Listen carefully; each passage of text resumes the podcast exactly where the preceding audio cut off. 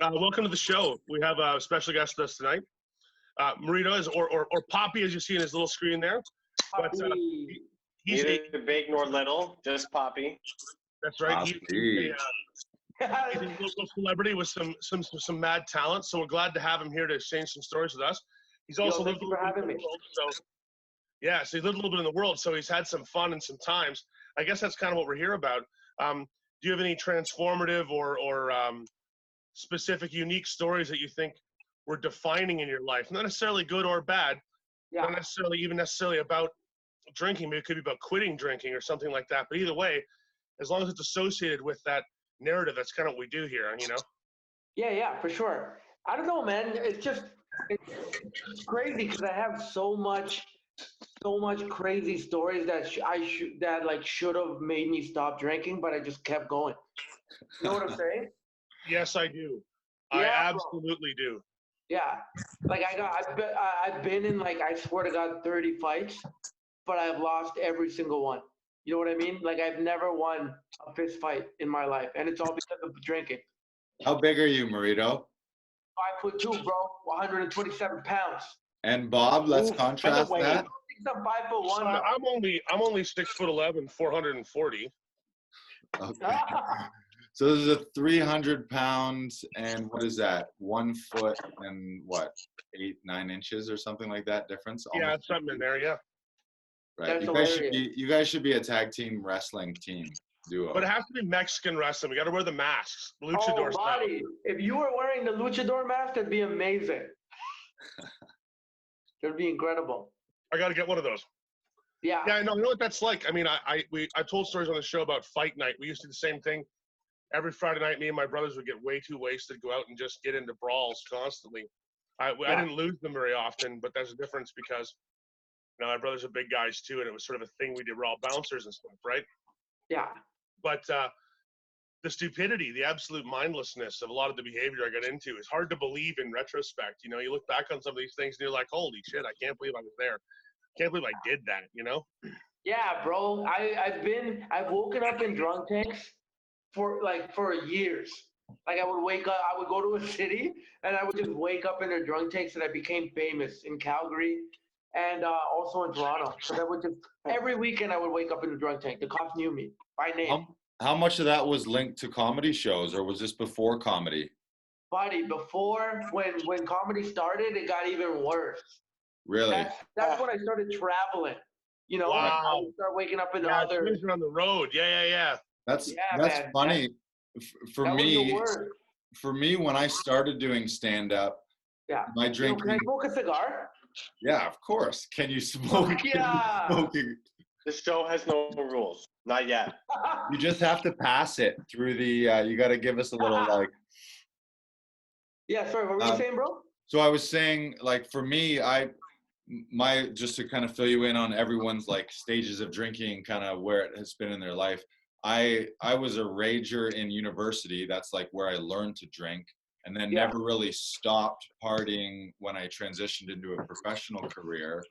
So mm. I was like all through my 20s and maybe half of my 30s, basically like partying, blackout drunk, fun, not not so much fights like you, but a lot of wasted money, a lot of blackout nights, like piecing together nights, probably some embarrassing situations and and like stupid shit said to to girls and relationships and things like that. But now I don't really like I drink a little bit here and there, but I don't like party party party hard. But um but it's just interesting how like cuz cuz you said you had how many fights? Like 30 Like 30 fights, and that's not even exaggerating. Every time, and dude, it, bro, Bob, it would always be with big guys like you. like I'd always, Right. That doesn't surprise me Yo, either. Bob, Bob, bro, Bob make would tell us confident, stories. man. That's He Bob's would tell us life. stories about how the, the, Yeah. the big claim is that the smallest guys are always picking fights with yeah, for sure. And it always comes from this misinterpretation of some like fairy tale or something your aunt or uncle told you, like, if you take on the biggest guy in the room, you'll be, you'll prove yourself or something. I'm really not sure if ending up in a gurney, like being carried away by the paramedics, is, is evidence of self worth. But I've seen Bro, enough of that end to up know the- that's where that one goes. when you end up in the drunk tank, was that a citation or what is that? What do they say the next morning? How does that go down? Bro, so they when you get in, I never remember going in, right?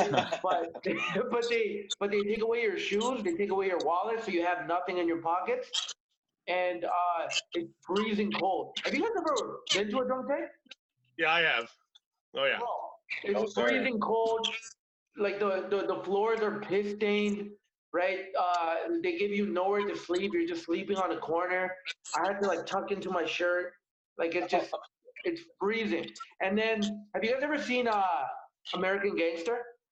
Where uh Yeah. Frank Lucas gets let out of prison and then the gates open up slowly. And outside it's just like downtown New York and he just walks out and he's all disheveled and shit. That's how every morning feels when you leave uh the drunk tank. You just you're back out into society. Yeah. Yo, And you walk worst. right out onto the, yeah, and you walk right out onto the street too. right it's out not like- the street. yeah, you're not on some country jogging, road or they're going to something, their no. job. and you're like, yo, where's the weed at? Yeah, Yo, and that's what I used to do, man. I used to just start drinking again. Right. yeah. I'm yeah, very that, that, that goes to terrifying places, man, really fast. You keep a couple days like that going, and you're in a lot of trouble. Oh, buddy, it was the worst. I remember. I remember um, when uh, when I was drinking like crazy here in Toronto. It was there was a night where I would wake up in a different after hours every morning, and it was five days straight. Yep. Yeah. Yeah, I know guys like that. I work in I work in late night establishments. I've definitely met the guys who just go from spot to spot and, and you know. I dated a girl for a while. That's all she did basically was just trade from one after hours to the next. You know, she'd crash out somewhere for a couple hours and then just as soon as something was open, she'd go right back to that. You know what I mean? Yeah, and it's crazy because every time I go to after hours, I'm not a drug guy. I've never been a drug dude.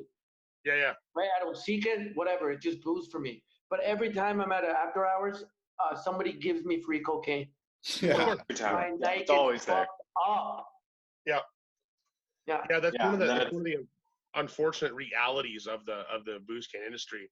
It's it goes hand in hand so legitimately with people who do a lot of that. That there's just blow everywhere. It's crazy.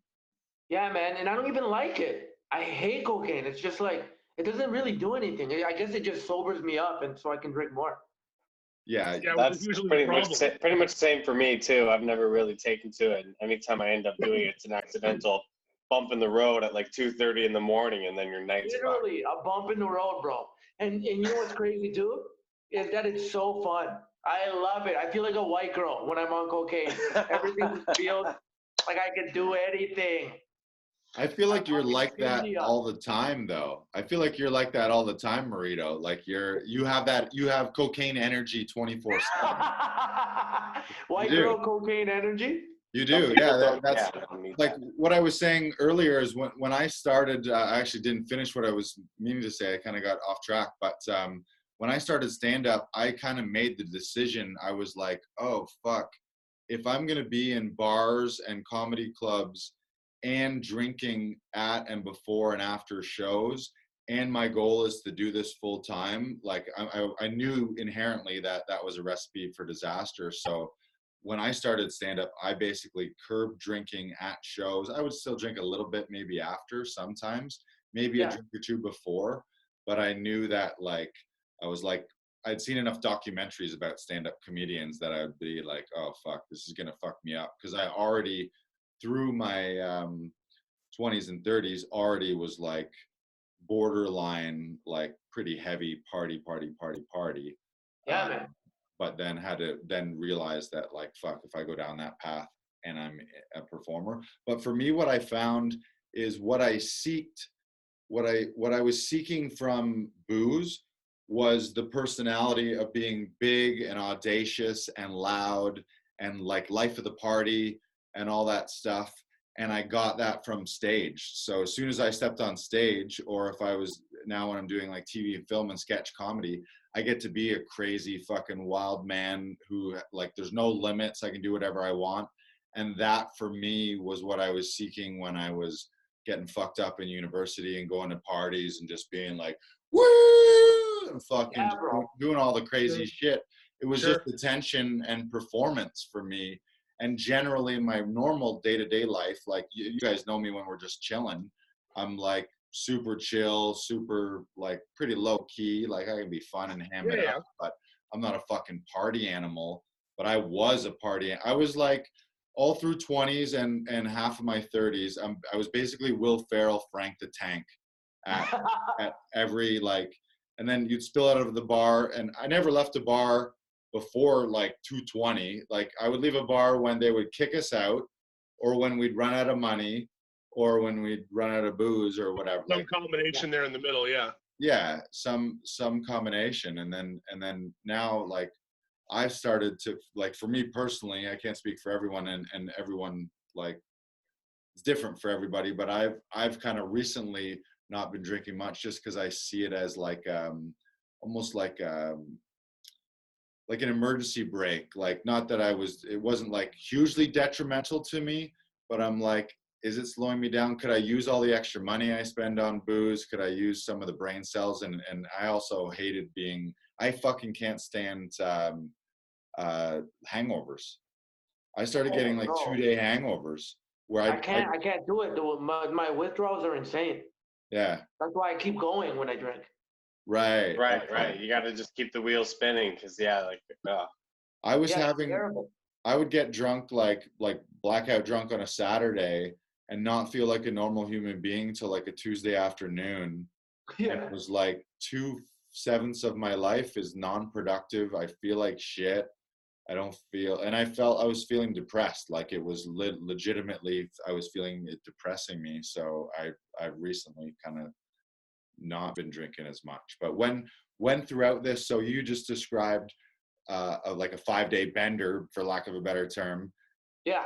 I When binges. when throughout the, yeah binges benders when Yeah. throughout this for you like were you thinking while that was happening this is bad and this is a problem or were you just fucking partying or when did you make the decisions to be like oh like this is So I, I never used to drink at all because because my dad is in AA, right? okay So I just I didn't want a part of it. But then uh in like at the end of high school, all my boys started drinking. So I was like, ah, fuck it, I'll do it.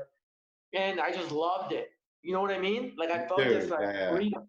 Because I've always Yeah. been a I've always been like a like outgoing dude. I would always have fun, right? But right booze did something else though. Like it made me Right. it because I've always had insecurities. Even it though I was outgoing, you yeah it erased that insecurity. You know right. what I Those mean? inhibitions are gone. Yeah. So there you are. Good that was Yeah, me bro. I could talk to girls. I could, uh, like you know, talk to big guys like you. You know what I'm saying? Like I was like the man. No, I get it for sure. But even though that was a lie, because I was always the man. You know what I mean? Right, Like I was always right. like a cool guy, but the booze just tricked me into being like, oh, this is like god level shit. So I remember like it was all cool, it was all good. I was in university, I was like getting an English degree, but then I got beat up by the cops, I got beat up by the bouncers. I would wake up in drunk tanks, and then eventually I got kicked out of school, right? So I had nothing to do, and um, I just started doing stand up, bro, right? And I thought that the stand up would like take me out of like drinking and all that, but as you know, bro, it's even worse because we get paid in booze. right right Yeah. yeah. how many shows you get paid in drink tickets or just a free Yeah, bro. So yeah. especially when you're beginning, Right. right? Right, because you don't get paid, you just get you could just get booze and all that shit. So it just for a minute, um, I wasn't drinking because I was focused on getting good, right? But then eventually, when I started feeling like more comfortable on stage, and you know, like using booze as a crutch, I just it got bad, man, right? And then uh, Yuk Yuk's like signed me. I started getting like heat, like guys from Toronto were like, "Yo, bro, you should move out here." And then I would just like miss shows. I would get stuck in the road. There was one weekend where I was in Grande Prairie. I, I was doing shows, and I was only supposed to be there three nights. I ended up staying a week. because we were my- just boozing Yeah, I missed my flight home. The other comics left without me. Uh, I woke up in jail. It was it was like fucked up. Right. So you, Yeah. you you clearly were seeing it like affecting all aspects of your Everything, life. bro.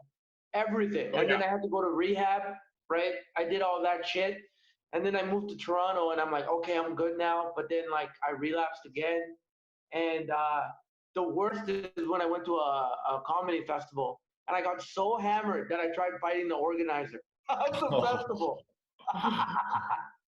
That's Yeah, hilarious. bro. I was fighting everybody. I was like, I was Right. like, yo, man, what the fuck did you say to me? I was that Which- little dude. Is there a certain elixir that sparks your your inner fighting Irish, or is or what is it? Is it just anything? Bro, everything. That's the thing with me, man. If it, if it, like, I hate when people are like, "Yo, man, this this this beer is so musky or whatever the fuck." I'm like, "What are you talking about? It's beer, you know? Just drink it." Like, I love everything, tequila, fucking whiskey. I'm not like it doesn't matter to me if it's booze, Right. it's booze. And you know how you're saying that you would you would like stay until you had no more money, bro? Yeah. I'm the type of dude that uh, after the the club is closed, I'm that guy who walks around the tables drinking people's drinks. Right, right. Yeah, em- empty pitchers and yeah. I'm yeah. that dude, bro. I don't give a That's fuck. I awesome. have no shame. I feel like awesome. everyone on this call has done that, so you're in good Oh, company. man, Yeah, I've definitely yeah. finished many other people's drinks. Yeah. Yeah. I've definitely been the wake up in the morning guy at the party, wander around and finish all the half beers and like just like. Uh, Do you ever, what do you you ever put it together into a jumbo jumbo magic juice and see what happens? all Yeah. the time. Yeah. All the time. It's a little bit of gin, a little bit of light beer, a little bit of cider. Yeah. brutal? And oh, dude, and I love. Oh, dude, if you if there is one drink that I love, it's cider. Yeah? Yeah, I can't drink I wouldn't cider. have pegged you for a It gives me cider guy. headaches. Yeah. Hmm? I said I wouldn't have pegged you for a cider guy. Bro, I love cider because it goes down so smoothly. It, you just get fucked up. You get lost, bro. You get lost like- in the it's like- spirit. Seven percent. Right. Or yeah, or more, or more depending. Or yeah, and more. it could be. Oh yeah, up, up, up to 12, 13 if you can drink the right cider. Get But on yeah, that stone. Get on that stone fruit. Look out. But Intense, but what what made me stop though, like you were saying, bro, like it's just like I have all these opportunities in stand up. Like I'm like one of the only few Latinos in like comedy. And I was like, oh man, I have a platform. Like people book me on shows. Like I'm on TV. I, I I'm an actor. I do all these things, and it's like, am I really gonna throw this all away because because it feels good to drink cider? Or like, you know what I mean? Because even though that shit is like, even though that shit is like gross to people, like drinking other people's drinks. You know what I mean? Like uh, waking up in drunk tanks. There's a part of me that loves it. Sure. Yeah, right. right. Yes, You know what I'm I love it. I love waking up at a party and everyone's going home, but there's still booze everywhere. There's bottles, there's other people's drinks, and I stay there. I stay in a stranger's house and I drink, bro. I love that shit. Right. But, but but I had to like I had to be like, oh man, like what do you love more though? Like your career or that? Because you can't have one or the other. Right. Yeah. Yeah, that's a really good perspective. That that uh, that that's why you like it was it was feeding something. Um, like I think for a lot of us, it's the adventure in it. Like there is something funny, like getting a bunch of your buddies together and you go off and you all get fucked up and you never know what's gonna happen and then you're calling each other the next day like, oh, where'd you end up? Oh, no way! Like, and you're Yeah. telling stories about girls and like fucked up shit. You lose shit. Like there is a Yeah. sense of Oh. adventure to it. It's Dude, often it feels like it's a better story. while I was drinking, I lost my fucking my Alberta ID because I'm originally from Alberta. I lost my SIM card. I lost my Canadian citizenship. Okay, and my Canadian citizenship is a picture of me four Mm. years old, and I used to use it as ID, and people would let me in. I lost that shit. I lost my passport. I lost everything, bro. La- two years ago, I thought I, I was so scared because I had no idea. I thought I was gonna get deported. And I was Really, eh? That's crazy. So, but you have it No, all I know, I know exactly what that. I know exactly what that's like. There's a lot of times during, you know, when you're in a bender, you just you end up coming home with like you're lucky you have your pants. You know, Yeah. you've, been, you've been out for a couple days. You've been at crazy playful places. You don't know where you were. You don't know how you got home. You don't know how you got there. You have absolutely no idea where any of this stuff could be. You never find it again. You just gotta chalk it up as well. That's gone. The, the drunk ate that one. It's all over. Like, you see you later, right? Oh, 1,000. And the thing is, the thing is, I work in the bars and I work as a bouncer and I work in, in after hours and stuff as well. So when when I'm working, one of the problems with with not being a drinker, trying not to be a drinker, which I'm not really, but if you try to be a drinker, it's easy, and if you try not to be, it's almost impossible because that's literally what you do for a living is sling and handle liquor. It's just like, well, here's liquor. Yeah. You know, and I've always had, yeah, and I've always had an enormous tolerance too So one of the, the the hazmats there is I can drink you know 10, 20 beers and not really realize I've done it. Oh, Just buddy. have no idea. You know, just like man, it's been a couple of days and I've just been drinking beer every half hour. Have a beer. You know, blah blah. blah. It goes by pretty fast all of a sudden. You know. The thing is with me, I black out like this. Yeah. Right? I've never built the tolerance, but what's terrifying about me is that I keep going. Somehow I stay awake, but I'm blacked out, and God knows where the fuck I end up. And I Yeah. only I go down when somebody knocks me out or cops arrest me. After you, after you Right. finish all the booze at the party, you you could be two- like the uh, someone could hire you to come uh, and clean up parties at the end of nights. You, you swoop in at like 3 a.m. Back in the day, that would have been my dream job. I Yeah, would have you done charge that. them. You charge them an extra couple of dollars for every cigarette butt you drink by accident. You know, but other than that, you just carry on. Yeah. I You used to two- love that shit. you two like despite your size difference you two like are both like drunk superheroes because like you said either getting knocked out or the police take you out and bob that's basically the same thing that would the same happen to you. yeah. Yeah, Right, that's well like- said.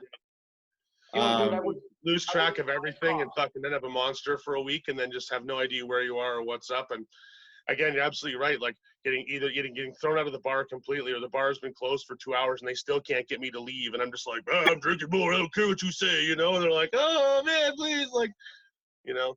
Right. Take our booze and leave us alone. I remember I was down. Yeah, I remember I was downtown uh, Calgary once, and I was drinking. It was like mu- fucking 3 a.m. It's a nice restaurant too, and they're like, "Yo, listen, buddy, you gotta, you gotta go. Like, you shouldn't even be drinking right now. Like, a, like you gotta dip." And no, it wasn't. It wasn't 3 a.m. It was uh, like two or something. But uh, I was like, "Nah, man. You see this stool? This stool is mine." And then they were like, "Oh yeah," and it was a big guy too. He's like, "Oh yeah, that stool's yours," and I'm like, "Yeah, bro." You, you, you can never get me out of here because this stool belongs to Mario Marito Lopez. Okay. And the guy was like, cool. And then he took the stool up out under me. And then my my eye hit the corner of the bar. It was just gushing blood. And then after I'm like, I guess this is your stool. And then and then I walked across the street and I don't know how because it was like like 2 a.m. The the bar across the street served me and my face was gushing. wow That's in Alberta, right? That's Only in Alberta, bro. That's classic That's alberta dirtbag. You're like That you got kicked in the everywhere. face by some animal, right? Yeah. Here, here's a beer. Yeah. No, that That- happens everywhere. I've, I've I've had the same thing. I've walked in like two black guys, you know, bloody nose, and been like, I'd like you know two whiskey and a pint of beer, and they just look at you like, yeah, sure. That's Right. a normal face you should be having at 1.30 in the morning on a Tuesday. Like, there you go. Here's your drinks. You know.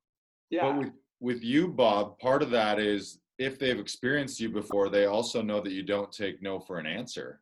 No, I don't. Right? Like if they had said no, you would have kind of looked like you would have been like, "Yeah, I think I'm," and then you would have walked behind the bar and started pouring it, and the guy just Yeah, been like tapping on your shoulder. That's true. That, that's the uh, the That's so interesting funny. thing too. This is funny. Like um, the the not to keep harping on your size difference, but the one thing about Bob is most people when they get blackout drunk or when they pass out, like especially girls or smaller guys, you have a buddy that can wrangle you or manhandle you. Bob, if you're passed out drunk, the only option is police and or paramedics, like or a fireman. You know, like no, no regular human is going to be able to move you. But but you, Marito, you must have some of your bigger buddy friends who have, when you've eventually passed out, like tossed you over their shoulder and like carried you carried you home. No. Oh, buddy, all the time. But Right. like the thing is, my boys love me so much that like they did that for years, and then eventually it was like, dude, I can't hang out with you. Right. You know what I mean? Right. can't, I can't be with you. And Right. and there was bouncers too who would love me, who would love me when I when they first met me. But then by the end mm. of it, they were like, "No, you Right. are not uh, coming in here, bro." You know? Right. It just Yeah. became too much. How long? How long did it take for that reputation, like for the bouncers and the police, to like uh, eventually get it gets around? bro? I would I would honestly I would always give it a month. You know? Because I would stop drinking and then I would like start again and I would be like, you know, giving myself limits, but then eventually that shit goes out the window and within a month it's brutal. Right. You have Yeah. that you have that fail safe period where you've sort of got a hold of yourself. You think, okay, I'm hurdle over the hurdle. I'm, you know, into this next phase, and then you have that one night out party with the boys, and next thing you know, it's all over. Yeah, it's over, bro. Every single time. Or you sit there, or you sit there. You know, it's even weirder because it'll happen like this. The craziest things. Like one of my bosses was like, "Oh, hang out with me after work. We'll have two beers." I'm like, "Yeah, sure. Let's have two beers." You know, four bottles of whiskey, 26 beers, and like six hours later, we're still sitting there drinking. And I'm like, uh-huh. and I'm like, this was not two beers anymore. This was like two days worth of alcohol poured down my throat in the last four hours. Like I'm, yeah. I'm hammered. And one of our buddies, he took off. Like he knew better. He'd been drinking with this manager before, and he just ran. He was like, no, I'm out. He booked it. And so me and this guy drank. We ended up almost going to Colombia. We had our passports. We're all ready to go. We got a wad of cash in our hands, ready to go to the airport. And it's like, it occurred to me all of a sudden, it's like, no guy can really fly. I get to the airport, I walk in there, and my buddy's gonna be like hanging on my arm. We're like, okay, so we want to get two tickets to Colombia right now. Yeah, right. Yeah, right. Like Canada Yeah. Border and Customs agents haven't seen that before. You're gonna be like, oh, sure, come on over here, guys, hop on this fucking plane. You know what I mean? Like, I, I don't think so, right? I remember one time I was I was doing a show in Edmonton, and I was so drunk that I like I just, like a whole week went by, and I don't know what the fuck happened to that week. And when I woke up, I was in Grande Prairie. Like that's fucked up. Wow. That's incredible. Pretty good. Yeah. That's pretty good. Gra- and I'm like, how the fuck did I get here? You know what I mean? Like, The autopilot. bro, going back to Alberta when I go back home, it's it's like there's it's like you yo, you guys ever get you ever you guys ever walk in a building and then like you get haunted all of a sudden? You're like, oh fuck, I've been here. You know what I mean? Yeah, yeah. It's Yeah. like, oh Yeah, but shit, you're not sure if you've Drunk actually been there or not. Yeah, yeah. Yeah, drunk Drunk Burrito. burrito has been here before. yeah, drunk. yeah, I've done that before. Drunk, Drunk me has been here before. It was the Yeah, ghost. you're like, what the fuck? You were being haunted by the ghost of your past drunk self in this room. You could hear yourself screaming. Yeah. Dude, I did a lot. I did a lot of acid, a lot of hallucinogens, and I'll tell you, you get that haunted feeling in a lot of familiar places, but it's that it's like a split second thing. Like a train will come in, you'll be looking at just the right angle, and you'll be like, "I remember this from somewhere, but it wasn't good the first time." And you're Yeah. like, oh. and for a second, you get that fear again. You're like, "Oh, what the?" And then, goes- and then it passes, and you're like, "No, wait a minute, man. I'm just going to work. Everything's fine. Like I'm great, you know." Or like Yeah. you get into a cab and you'll smell something, and they'll be like, "Oh, oh." where am I? And then you're like, oh, okay, whoa, whoa, whoa, you know?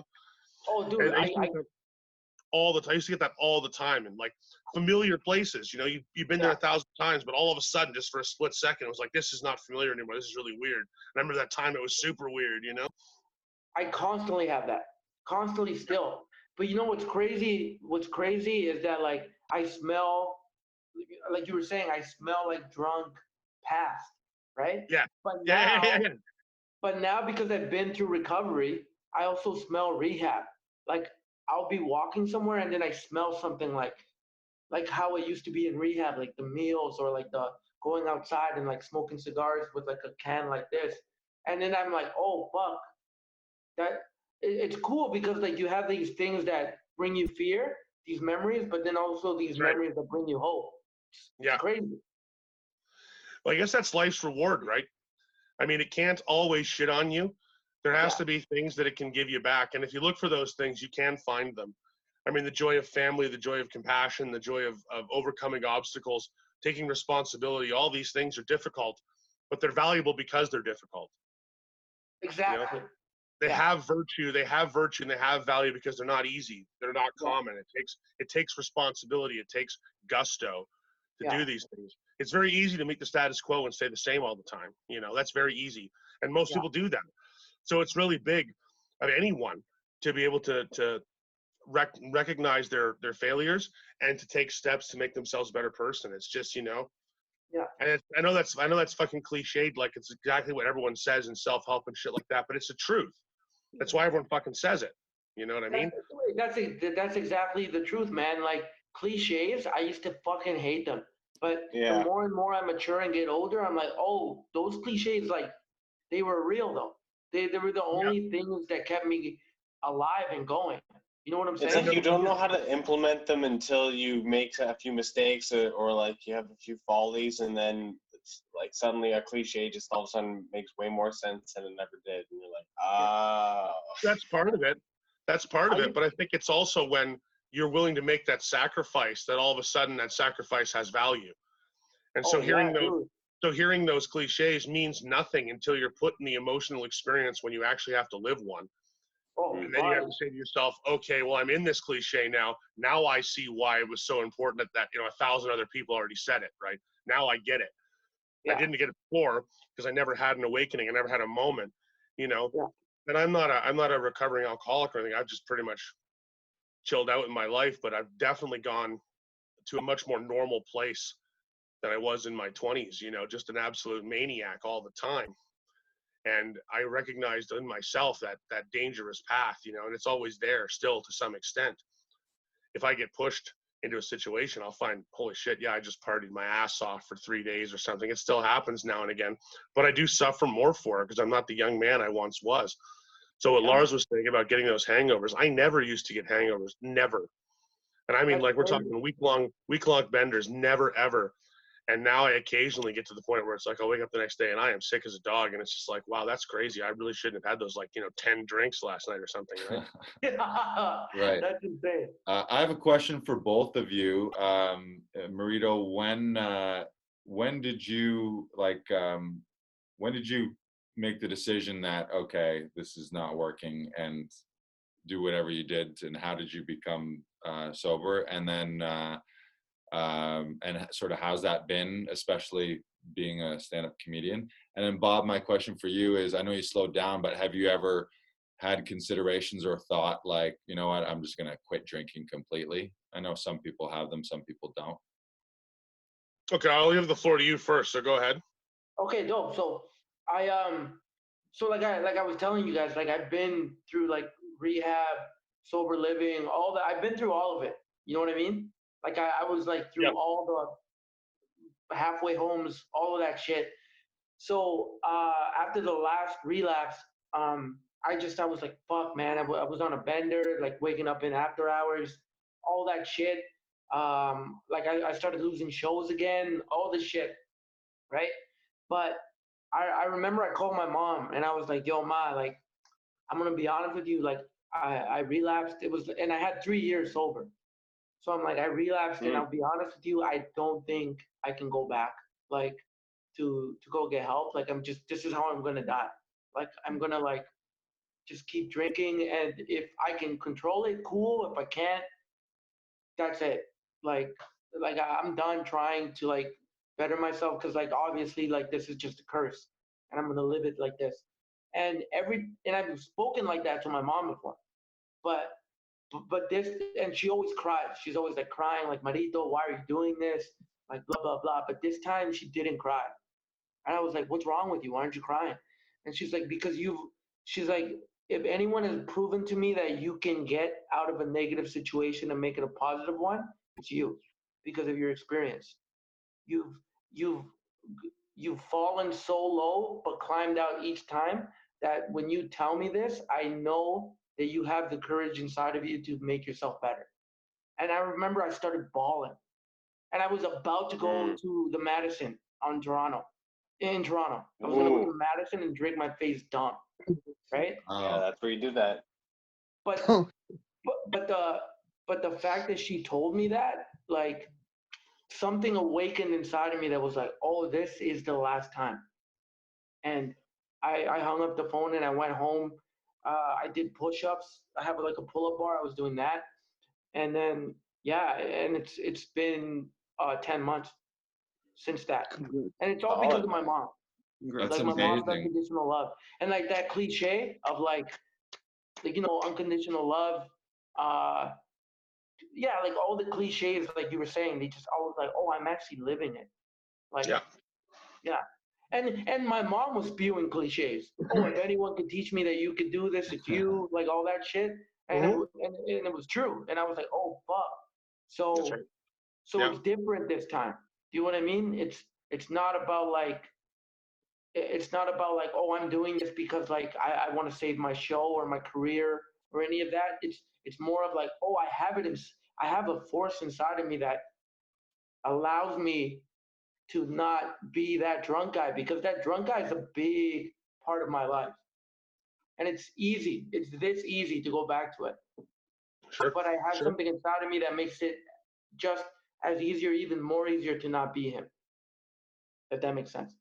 It does. Kudos, kudos to your mom. What a good mom. Shout out to Marito's mom right now. The That's huge, greatest. man. That that like I'm like tearing up hearing that even too. Like for your mom to to be that like present, like she could have freaked out and started to like curse you or or started to cry like normal, but for her to to to think that and then say that to you, that's huge. Yeah. man. It's so Yeah, huge. power of compassion, man. It's beautiful. And then I picture you, I picture you just leaving the Madison and you went home and just did the like most badass Rocky montage ever. Dun, dun, dun, dun. Yeah. just screaming, I love you, mom! I love you, mom! Came back to the Madison with the samurai sword and just slaughtered everybody. Right, right. We should I wanna I wanna give a quick uh let's give a quick shout out. Uh Ray hopped on the call here. Uh he's uh hanging out, chilling here. What up, Ray? Hey, how's it going? You have Long time no see. contacts? You have contacts in, or is this some weird Instagram filter? I can't tell what's happening here. Or do you just have the weirdest? You can put filters on this. This is not Instagram, right? No, this, this is, is a- you a vampire? What the fuck are you? Yeah. That's amazing. Well, thank you for uh, thank you for hanging out. This is Marito Lopez here, uh, who's an amazing uh, stand-up comedian and actor, and he's guest on the show here today, um, telling us all about his uh, crazy drunken, disorderly stories and and uh, how he's gotten over some of them. Uh, so, Bob, your uh, your answer to that question? Well, absolutely. I mean, there have been times when I've I've never hit I've never hit rock bottom. Uh, I guess that's one of the things, and that's something they say again. It's another one of those cliches that everyone talks about. But I've never hit rock bottom. I've I've fallen pretty far. I didn't spend a lot of time in drunk tanks because I was always the guy working at the booze can, so it was okay if I slept there. And uh, uh, like no, I'm, I'm not even I'm not even kidding. Like you know what I mean? That's the thing. It was completely facilitated, so I didn't get arrested very often, although it did happen. I have had a few situations where I realized I had to drastically change the nature of the kind of partying I was doing. Uh, like again, I've dated the wrong women and been in situations with people I shouldn't have hung out with for a long period of time where it's like, okay, I'm hanging out with drug dealers and constantly hanging out with, you know, gangsters and thugs and weirdos. And you get to the point where just the associations you have don't make you feel safe. You wake up in the morning and you're like, wow, that was a weird place. I was, you know, with a bunch of hookers last night and some guy with a shotgun and like, it was just a weird time, you know? right. Yeah. So it was, a- it's a different level of, um, of uncomfort. And you decide, okay, look, I got to change my associations. I got to maybe, maybe get a little bit of separation, a little bit of distance from this life because if I don't, it's going to kill me. Mhm. Or worse than that, it's going to suck me in forever. You know, I've always tried to keep like one foot on dry land. And I hmm. don't know if that means anything, but it's like the lifestyle gets so crazy and so out of control. If you don't keep one foot on dry land, it can just pull you right in completely. It's like the undertow, you know. Yeah, for sure. And I think, and I think a lot of guys that do it, I do play a really dangerous game with that lifestyle. They flirt with it and they tease with it, and they never, you know, and you, it's really dangerous because you never know when you'll get sucked in. You'll, you know, you'll find that one thing you can't say no to, or that one, you know, bad vice, or that one bad night, and it turns into the rest of your life or the end of your life. You know what I mean? So I think that's that's the game that I played. So the answer is yeah. I thought about it a lot. I thought of quitting working as a bouncer many, many times. I've thought of, you know, quitting smoking cigarettes. I've thought of all these things a number of times, but you have to have that eureka moment. You know, you have to find that rock bottom. You've got to be there first. And I don't think I've ever hit that. So I've, I've always just said, okay, I think I'm in control. I think I'm okay. Despite all these idiotic stories, I, you know, I've always managed to at least turn a profit and come out on top, you know? Yeah. And so thus, so thus far, I've been like, okay, it hasn't stopped me from finding opportunities. In fact, if anything, it's created them. I mean, hell, this show right now is another example of that. Really, when you think about it, right? Right. So, Yeah. You know, all kinds of things like that. It's difficult to say. So yeah, I've definitely had those moments, but I've never had the eureka moment.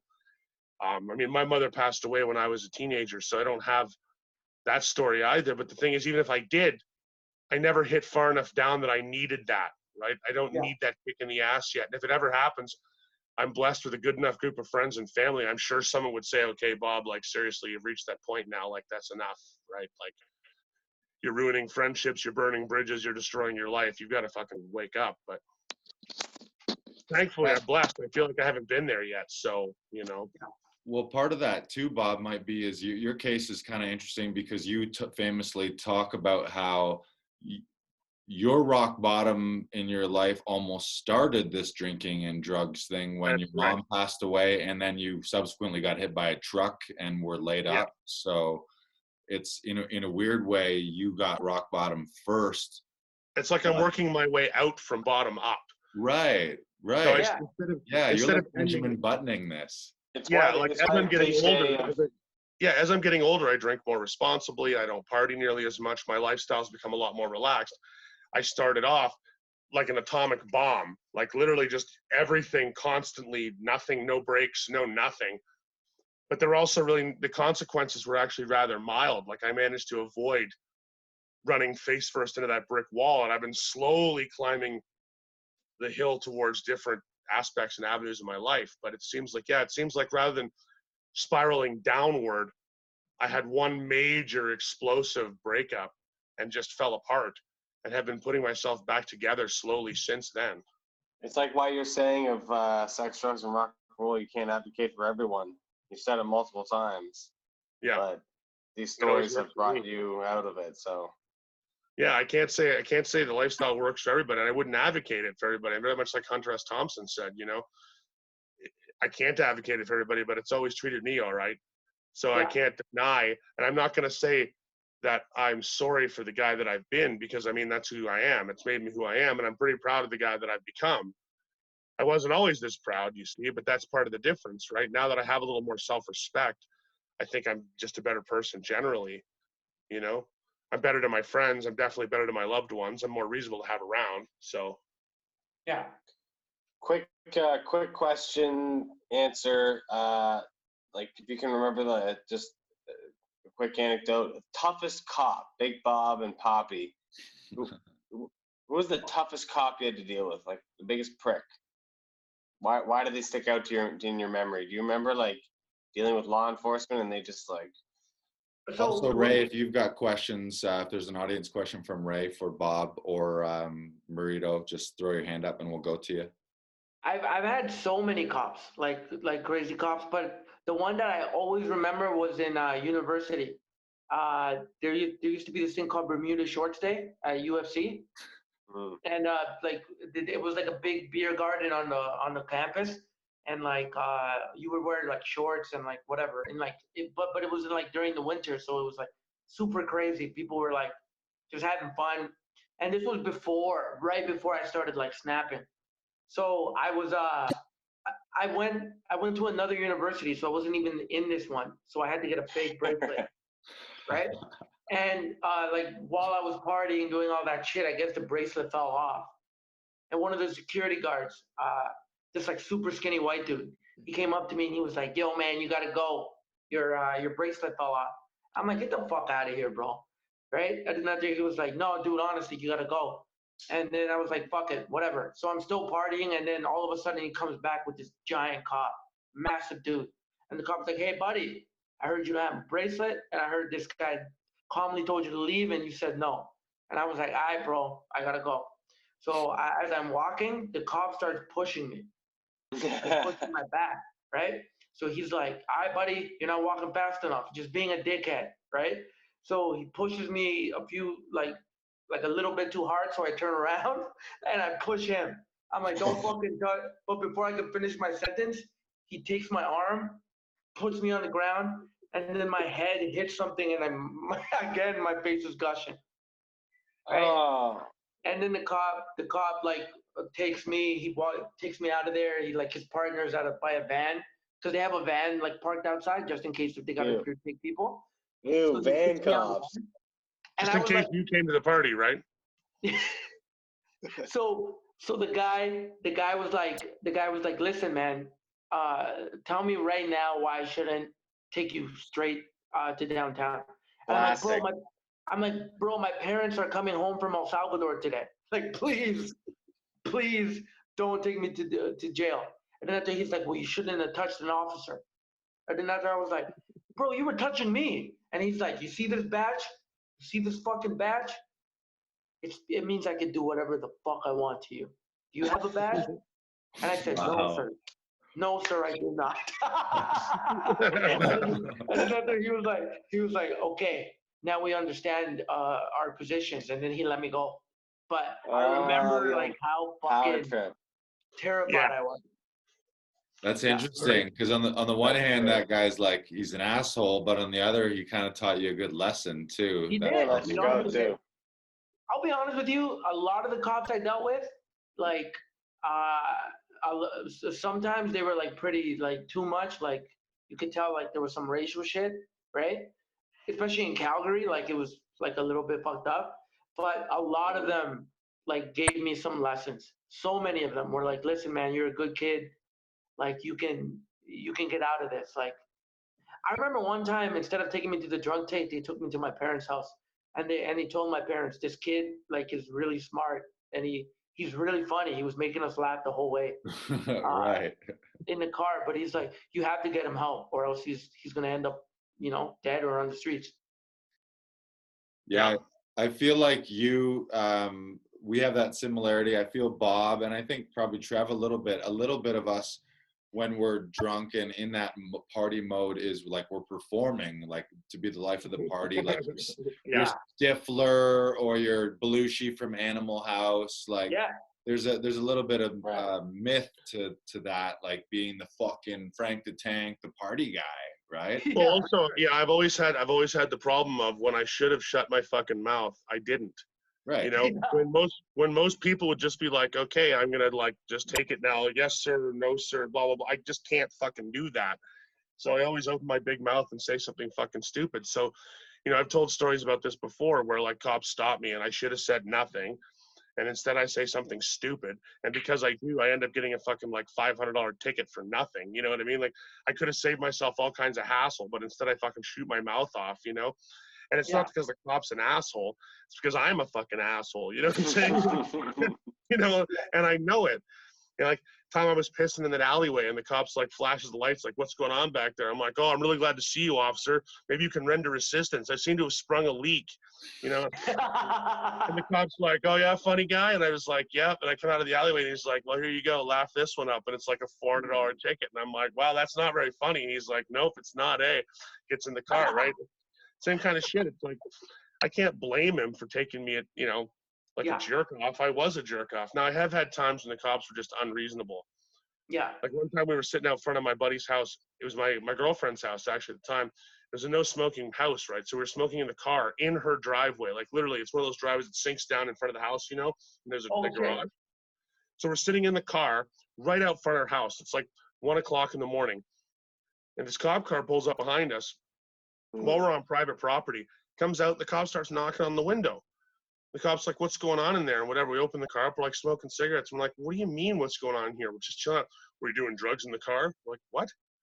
No, we're smoking cigarettes. It's cold outside. It's Canada. Like we're, you know, we're just smoking some butts, man. And the cop's like, "All right, well, I know your description's your ID. Get out of the car." They're like giving us the whole works, right? And we're think about it. We're on this woman's private property, like on her front lawn, in a in a parked car, not drinking, we're not driving, we're not going anywhere, we're smoking cigarettes, we're all of age. You know, we had to get out of the car, and the cops wouldn't believe that I was as tall as I was. You know, like, it was this short, this short woman and this short guy, and they wouldn't believe until I like literally got out of the car and I'm standing towering over this guy, like looking down at him, like, like, dude, what do you want now? I'm like, is the circus? I'm like, is the circus over? Can I go back to my life? Like, are you done staring at me now? Like, it's great. You know, you got my ID and shit. Like, what the fuck do you want? You gonna charge me with a crime? Like, I'm sitting, be, being tall on a lawn is now a crime. Like, what the fuck? You know? so yeah I've had I've, I've had experiences both ways where cops are really good to me and i've also had experiences where cops are just really weird it didn't make much sense you know and i think that's true of anyone in security Like, i've had bouncers who are really nice to me and really good guys and just decent doing their job and i've also had guys who are power tripping assholes i think that's the nature of authority right you give anybody a little bit of authority and it can go one of two ways either they either they handle it with responsibility or they're a fucking prick. Yeah. Quick question. Is this working? Hello? Yeah. Question from Ray. I was, just, I was just wondering, have you guys ever been handcuffed and beat up by the cops? Uh, Oh, good one for Yes, I have. Bob. yes, I yes I have. I, um, I got really, really wasted, and a cop was trying to escort me to the car, and I wouldn't go. So she clapped one of the cuffs on me, and I tossed her over the hood of the car. So the other four cops did not take too kindly to that and batoned the ever living shit out of me. oh God. I just got knees, knees, elbows, head and toes, knees, elbows, head and toes, knees, elbows, head and toes. Finger beat until you're lying on the sidewalk going, please, not the face, not the face. You know, like it was pretty good.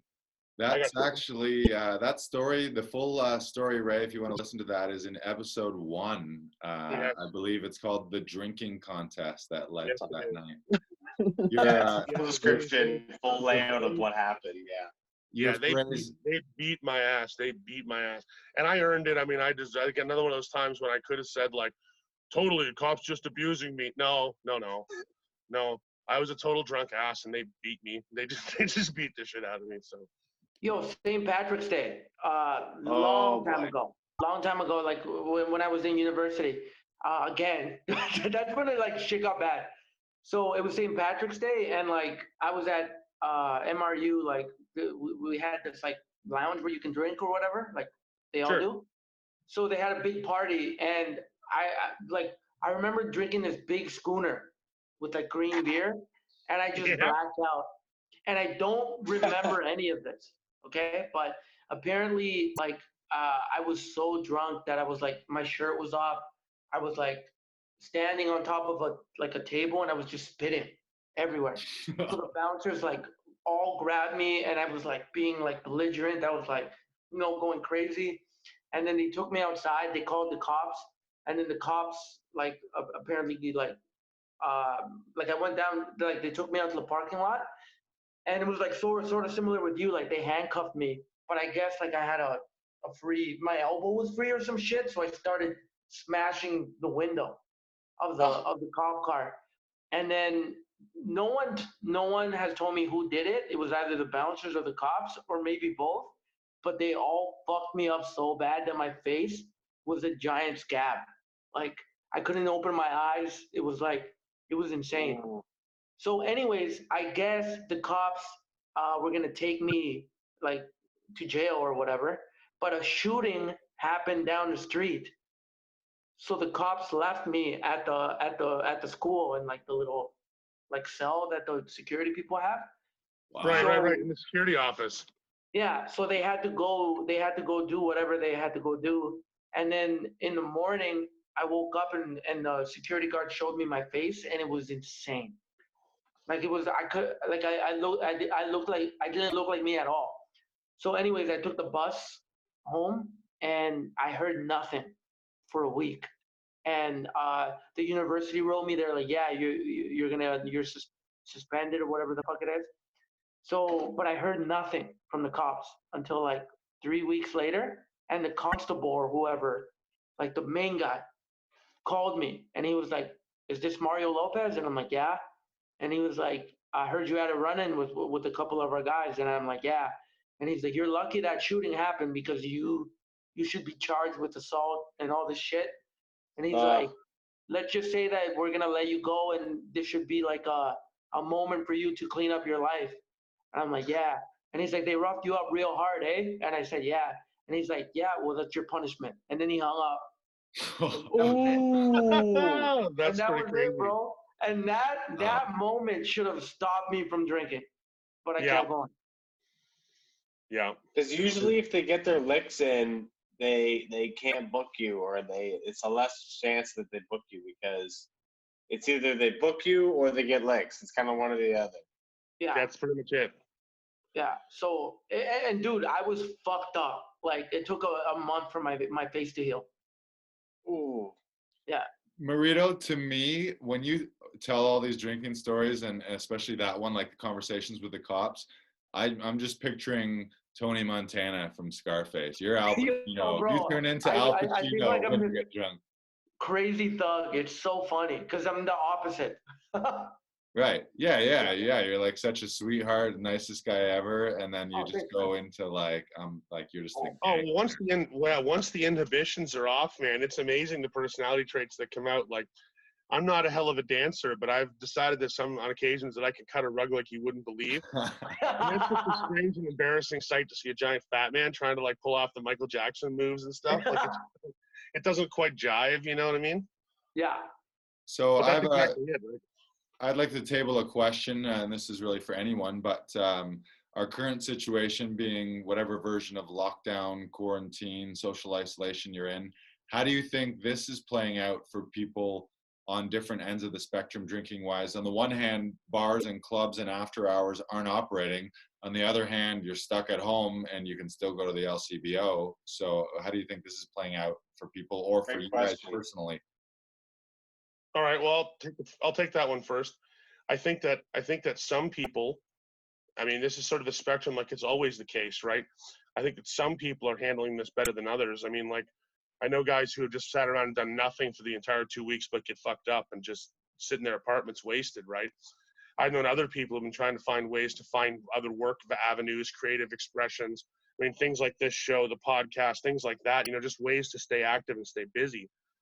But uh, for me, it's been sort of middle of the road. I'll have a couple of beers here and there, but I'm at home, so not really interested. I'm not out anywhere. There's not a social thing, you know what I mean? So it's kind of like definitely curbed my behavior. Yeah.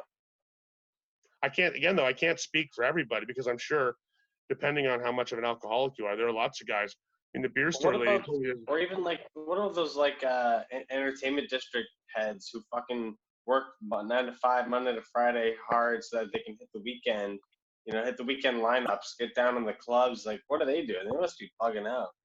Mhm. Absolutely. I can't even imagine it. If if I if I didn't go through like the process of cleaning up, and I was still drinking, I don't know what I I I would probably just oh man, I can't even imagine it. But since I went to rehab and like I had to be isolated, this I'm used to this. You know what I mean? Right. I'm used to this kind of like solitude. So I love Going it because I'm yourself, yeah. writing. I'm writing, I'm being creative, even doing stuff like this. Like I love this shit, man.